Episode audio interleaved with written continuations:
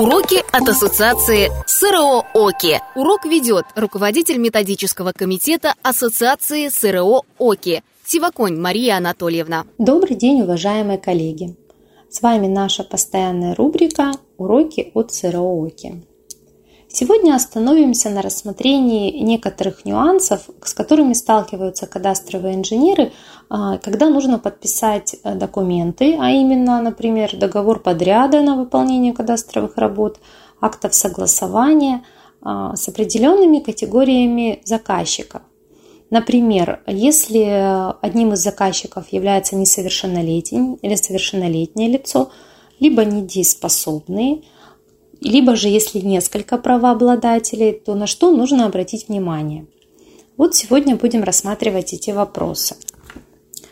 Первый момент, на который стоит обратить внимание при подготовке договоров, это количество правообладателей.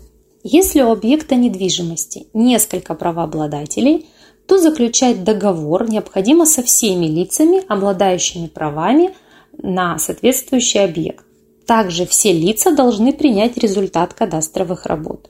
То есть это долевики, э, все, у кого даже там доля незначительная, естественно, должны быть указаны и в договоре подряда, и в акте приема передачи.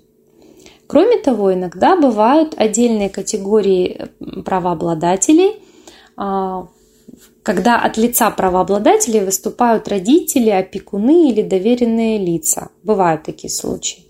Что необходимо учитывать в таких ситуациях? И здесь остановимся по пунктам. Если же правообладатель несовершеннолетний, здесь важно учитывать возраст, есть градация.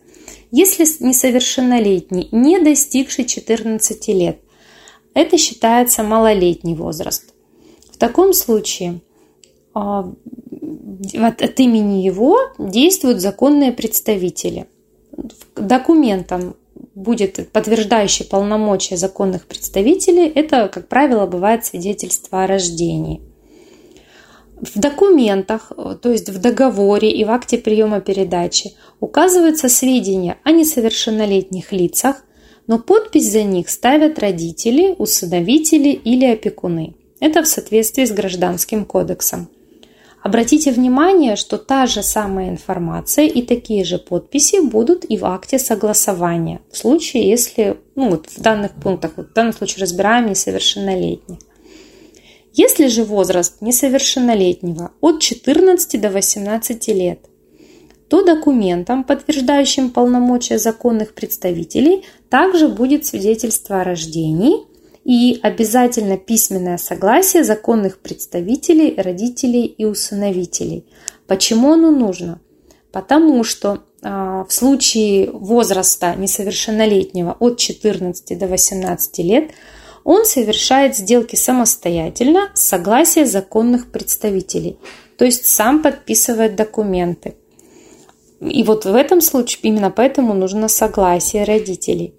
Согласие может быть выражено одновременно с согласием на согласование границ земельного участка, которое составляется при подготовке межевого плана в связи с выполнением кадастровых работ. То есть ну, это понятно, тогда же, когда вы берете общее согласие при акте согласования. Если же правообладатель недееспособный, а, то сделки за него совершает опекун – это часть 2 статьи 29 Гражданского кодекса. Какой нужен в этом случае документ? Документ, подтверждающий полномочия опекуна. Например, это может быть копия решения суда, которое вступило в силу о признании гражданина недееспособным, или решение органа опеки и попечительства об установлении опеки над гражданином, признанным судом недееспособным. А еще один случай, когда документы подписывает доверенное лицо. А, здесь доверенность должна быть от всех правообладателей объекта недвижимости. То есть либо она одна и все как бы доверять, либо от каждого. А, это обязательно нотариальная доверенность с полномочиями на заключение договора. Это должно быть там прописано точно.